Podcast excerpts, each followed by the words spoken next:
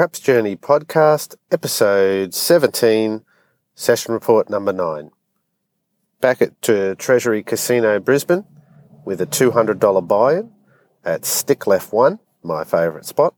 Half table of five players, so nearly full, with a 3v set.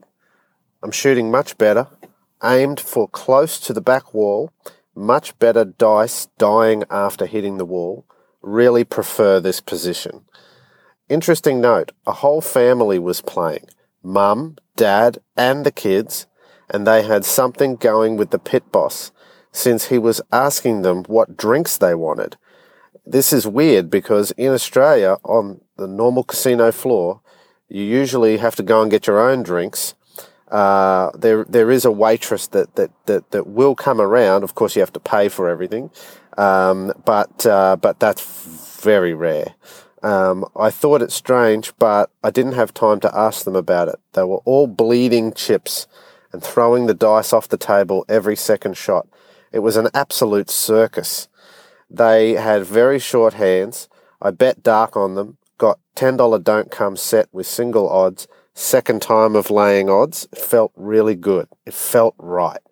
Got knocked off the don't come a few times with the seven.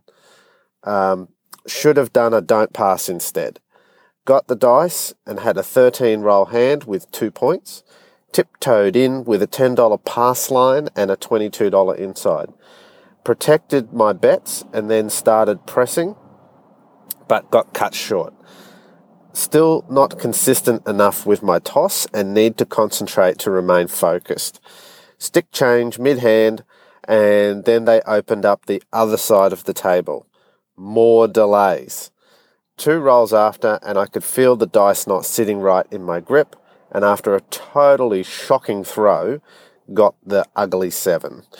Had to return to work as really busy day, so no time to play with the full table, which doesn't happen very often. I uh, haven't done that in over two years, played on a full table.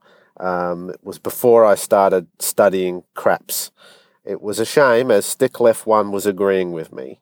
I've decided that since my time is so short, 30 minutes to an hour or less, I really need to adjust my betting on myself.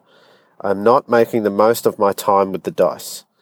With uh, on average three to five players on Friday early afternoon, unless someone's on a decent roll, I'll only get one or two chances with the dice. Colour in, Colour coming in $204 plus $4 in 20 minutes.